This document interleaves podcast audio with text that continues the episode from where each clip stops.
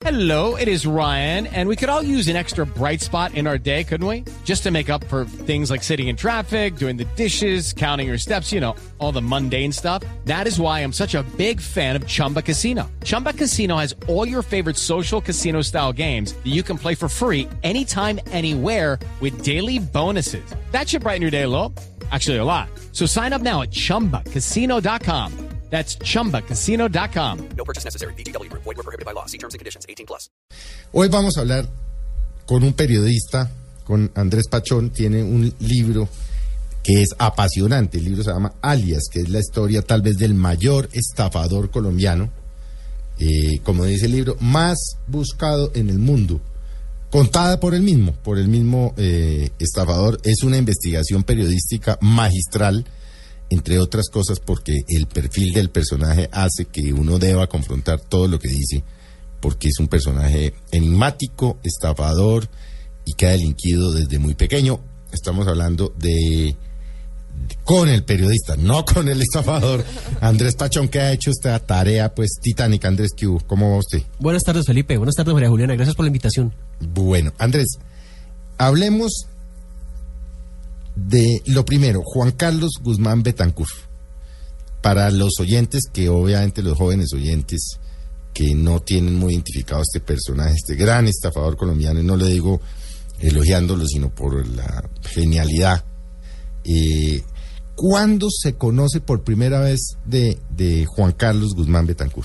Juan Carlos Guzmán Betancur se da a conocer en 1993, luego de que aborda un vuelo, digámoslo aborda eh, de manera coloquial, porque lo que él asegura es que se fue en el tren de aterrizaje de un avión de una aerolínea ya extinta en Colombia que se llamaba Arca. Y llegó en, 19 en junio de 1993, hizo la ruta Cali-Bogotá, Bogotá-Miami, escondido supuestamente en el tren de aterrizaje de un avión. Hay quienes ponen en duda esa versión, eh, pero él se aferra a decir que, que es verdad. Desde allí se empieza a conocer como el chico polizón. Precis- Pero así lo registraron los medios de comunicación en ese momento, como el polizón colombiano, el niño polizón. Desde luego, pero es que hay una historia detrás de todo esto, Felipe. Y el cuento, eh, ¿en qué va? Que Juan Carlos dice que él fue en el tren de aterrizaje del avión. Sí. Y en efecto los medios por mucho tiempo lo han sacado así. La otra gente que conoce eh, la historia, que, que estuvo más apegada a la historia, dice, me, dijo, me dice, cuando yo estaba haciendo la labor de reportería, me dicen, yo no creo, Andrés, que eso te- sea tan cierto. Yo lo que creo, o lo que creemos, es que Juan Carlos debió de pronto pagar, quizá con favores sexuales, eh, eh, la entrada al avión en la bodega del avión, porque era un avión de carga. Pero en ese momento ellos no podían, eh, me refiero a las autoridades colombianas, eh, me dieron a entender que les daba cier- cierta pena, cierto resquemor admitir que él había ido en la bodega del avión, porque hay que tener, hay que tener en cuenta que era una aerolínea de bajo costo, eh, que- que era, que era de carga pero de bajo costo. Y si llegaban a darse cuenta que Juan Carlos iba en la bodega del avión, la multa era altísima. Mm, Quebraban la empresa. Podían quebrar la empresa, podían quebrar la empresa. Entonces dijeron, no, esta empresa le está ayudando a Colombia cuando hay desastres, catástrofes, nos ayudan a, a movilizar víveres y todo. ¿Cómo les vamos a hacer esta jugada? Dejemos el cuento aquí y sigamos con la idea de que sí, Juan Carlos llegó en el tren de aterrizaje de un avión. Entonces esa idea Pero se lo, perpetuó. lo cierto es que sí se fue, si no en el tren de aterrizaje, sí se fue a la bodega. Sí, sí. Lo cierto es que sí fue como polizón. Eso sí es cierto. Cuando dice que pagó quizás con favores sexuales, seguramente estamos hablando de una persona que no tenía para pagar, pues, eh, primero con dinero, incluso en la bodega, o como un pasajero común y corriente. Pero ¿qué, qué hay detrás de la vida de esta persona que se sube de esta manera en el avión? ¿Qué edad, ese- eh, qué edad ¿Cómo es tenía? la Era muy historia? joven, ese niño tenía... Estamos hablando que tenía 16 años. Eh, sí, era... Iba de pronto para los 17 ya. Pero Juan Carlos era muy joven, Juan Carlos es de Roldanillo Valle, y él eh, pasó una infancia bastante difícil, la cual él posteriormente ha querido olvidar. Me adelanto un poquito en la historia del di- y digo que ahorita registrado por Interpol, él tiene alrededor de 20 alias. Y él dice que, que todos los nombres que utiliza, porque él básicamente se hace llamar Jordi, es para ol- olvidar esa dura infancia. Y esa dura infancia en Roldanillo y en Cali también, estuvo marcada como por tres padrastros, la mayoría de los cuales lo maltrataban. La mamá, si bien no era una, una mala madre, como él, como él, él dice, que, que, la, que la valora y la quiere mucho, sí era de, de- de un, de un carácter muy recio. Y lo trataba bastante duro. Entonces, él, él quería olvidar eso y quería olvidar la pobreza en la que estaba y, y veía ese narcotráfico que también, eh, desde luego, permeaba en Roldanillo, eh, en el valle, y él dijo, no, esta no es mi vida, yo no, no quiero. No, no, no, no, no quiero tampoco salir de la pobreza para convertirme en, en- en narcotraficante o mafioso. Y cuenta, y también cuenta los que lo conocen, que los aviones que estaban haciendo tránsito para entrar a Cali pasaban por Roldanillo y que él siempre le fascinó el cuento de los aviones. Y dijo, alguna vez yo tengo que estar allá. Y él es fanático de los aeropuertos y de los aviones. ¿Cómo se, ¿Cómo se subió a este avión? Eso no... Él dice que él empezó a trabajar precisamente en el aeropuerto de Cali, que ayudaba a subir mercancía a los aviones y, que conoció la dinámica, que tanto tiempo trabajando allí conoció la dinámica y que al final de la pista, y eso sí es cierto, hay un monte enmalezado. Entonces que él caminaba hasta allá, hacia el mediodía, y ahí hacía la siesta. Entonces se, se- comía una mandarina, se subía a unos arbolitos y empezaba a hacer la siesta y también le veía como el ciclo los aviones de entrada y de salida.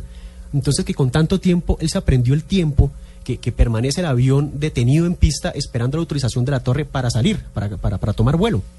Y, y que una noche decidió eh, eh, hacer el- la jugada, por decirlo así, y colarse en el avión. Dijo, yo aquí alcanzo a colarme en el avión. Hay que tener en cuenta que en ese entonces ese avión creo que ya está fuera de, de- de- de- de la- de circulación. Era un avión DC-8 Ajá. un avión muy grande, eh, cuatrimotor, y hay una experiencia muy similar a la de Juan Carlos, por la cual uno puede decir, es cierto, es posible que se hubiera ido en el tren de aterrizaje. Esa experiencia ocurrió en 1969 en La Habana. Un muchacho de Ar- eh, llamado Armando Socarrás escapó de La Habana rumbo a Madrid en un vuelo de Iberia en un avión DC-8 escondido en el tren de aterrizaje de un avión y sobrevivió.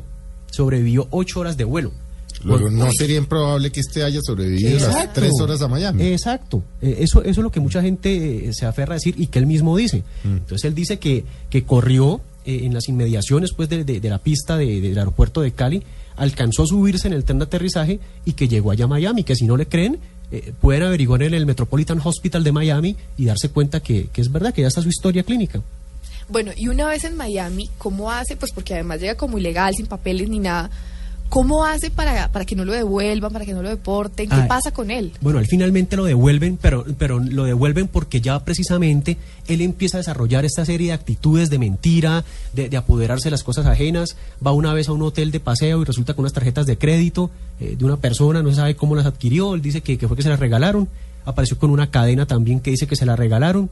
Pero él de hecho recibió una serie de, llamémoslo indulto, para tenerlo en para tenerlo en Estados Unidos por un tiempo y apareció una familia colombiana, la familia de- del, del ex- del policía, perdón, de Miami, Jairo Lozano, y su, eh, de, de su entonces esposa Berta Soto Aguilar. No, no me acordaba yo de Jairo Lozano, sí, claro. Claro, ellos fueron los, los que lo Fueron recibieron. Los que lo recibieron lo adoptaron. Lo adoptaron como mi- mientras había un abogado eh, que empezaba a hacer todos los trámites. Eh, David Iverson eh, empezó a hacer todos los trámites para que él se pudiera quedar en Estados Unidos. Eh, la gente empezó a denominarlo el chico polizón, en toda parte lo distinguían, querían tomarse fotos con él. Di- dice la misma Berta Soto Aguilar que le, le regalaban objetos o incluso dinero en la calle cada vez que andaba con ellos, porque, porque se volvió como un chico muy querido. Pero al cabo de un mes se empezaron a conocer sus mentiras. Entonces ya el gobierno de Estados Unidos, eh, junto con, con el consulado de Colombia en Miami, se dan cuenta de todas estas mentiras y desde luego el gobierno norteamericano lo devuelve para Colombia, porque hay que recordar que él, él iba para, estaba a punto de cumplir los 17 años, pero dijo que tenía 14 y que se llamaba Guillermo Rosales.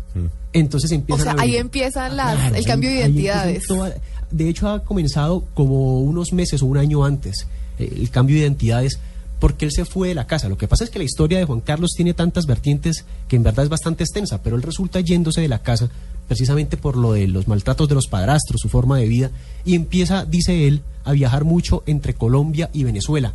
Y se da cuenta que es más fácil entrar a Venezuela eh, haciéndose pasar por ciudadano venezolano que, que- que mostrando su verdadera identidad colombiana. Entonces desde allí él ya empieza a cambiar sus identidades y se da cuenta mucho tiempo después que esa táctica que le funcionó entre Colombia y Venezuela le sirve perfectamente en Europa. Entonces eh, eso sucede mucho tiempo después. Pero digamos que esos son sus inicios. Él, ¿cómo, ¿cómo incursiona en el mundo de los idiomas? ¿Estamos hablando de una persona que hizo todo su colegio o no? Juan Carlos validó el bachillerato precisamente estando en prisión en Estados Unidos. Juan Carlos no terminó el bachillerato acá.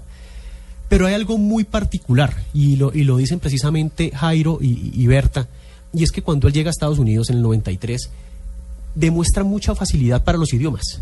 Es de esas personas que tienen esa capacidad que no la tenemos todos de, de- de- de aprender varios idiomas. Y Juan Carlos como decimos popularmente, se encarreta con el inglés y empieza a manejar el inglés. Ya mucho tiempo después, lógicamente en prisión, eh, pues aprende el idioma. Pero ahí lo meten preso, ¿por qué? No, ¿Cuándo es la primera vez que está preso Betancourt? a él, él lo devuelven en el 93 A eh, Colombia. a Colombia, Sí. Y él como a los seis meses vuelve a entrar a Estados Unidos. ¿Cómo? Vuel- Vuelve, se cola de nuevo como, como, como polizón en un avión. Eh, eh, Él, él dice que ya tenía como la táctica de colarse, como dos o tres veces alcanzó a colarse eh, eh, en los aviones y, y aprendió esta táctica. Entonces ya pasó de viajar lógicamente en el tren de aterrizaje a viajar en, en cabina, pero, pero se colaba en las, cabinas, en las cabinas. Cuando entra por segunda vez a Estados Unidos, eh, pues vuelve y se alborota la prensa. Entonces vuelven a- a- al cuento de, listo, démosle la, eh, la favorabilidad, perdón, de pronto de quedarse en, en Estados Unidos. Pero vuelve y la embarra y vuelven y, y- y lo, y lo deportan. Y ya le dicen, usted no puede volver a entrar aquí. Pero él de todas maneras lo, sigue intentando. Eh, en una de esas es que él entra ya en prisión. Dice, no, ya, ya no, no lo podemos ya eh, perdonar más esto, vamos a tener un tiempo en prisión y bueno, y allí, allí em- empieza a aprender el idioma y también mucho tiempo después, cuando él sale en libertad y empieza a viajar, él dice que, que le, le gustan mucho los hostales eh, pequeños. Pero, esta, pero ¿cuánto tiempo estuvo preso?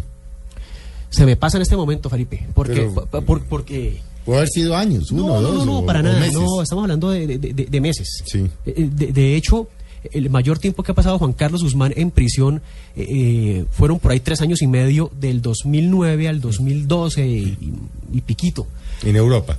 No, en Estados Unidos. En, en Estados Estados Unidos. Pe- pero es que eh, Juan Carlos ha entrado muchas veces a prisión. Entonces, eh, eh, todo está consignado desde, desde luego en alias, en, en el libro. pe- Pero así de, de primerazo debo admitir que se me olvida, porque son varias la- la- las veces que, que él ha estado en prisión. Pero las primeras fueron tiempos más bien cortos. Eh, él entraba, salía y, y poco a poco fue viajando a otros lugares y se quedaba en, hostales pequeños donde en tipo bed and breakfast y allá aprendió básicamente los idiomas con la gente, los típicos como él dice mochileros. Entonces que, que van de un país, van, van a otro y él dice que es allí donde más aprende los idiomas. Que él llega, se queda en, un- en una ciudad, en un país, eh, tres meses y, y es como si estuviera estudiando el curso intensivo del idioma en el, en el cual está, del país en el cual está. ¿Cuántos idiomas habla Betancourt? Él asegura que habla siete idiomas. Yo lo escuché hablando tres idiomas. Y bien. Yo lo escuché hablando inglés, bien. Eh, lo escuché hablando con una persona en francés, bien. Y en alemán, bien. Ahora, yo no soy el más ducho en idiomas, pero, lo que pero- logro entenderle, sí, sí, las otras personas entendió bien. Y hay un policía eh, que lo estuvo persiguiendo, eh, un ex detective retirado ya, eh, de Las Vegas. Él habla también como cuatro idiomas. Y él precisamente es de los que dice, yo lo indagué.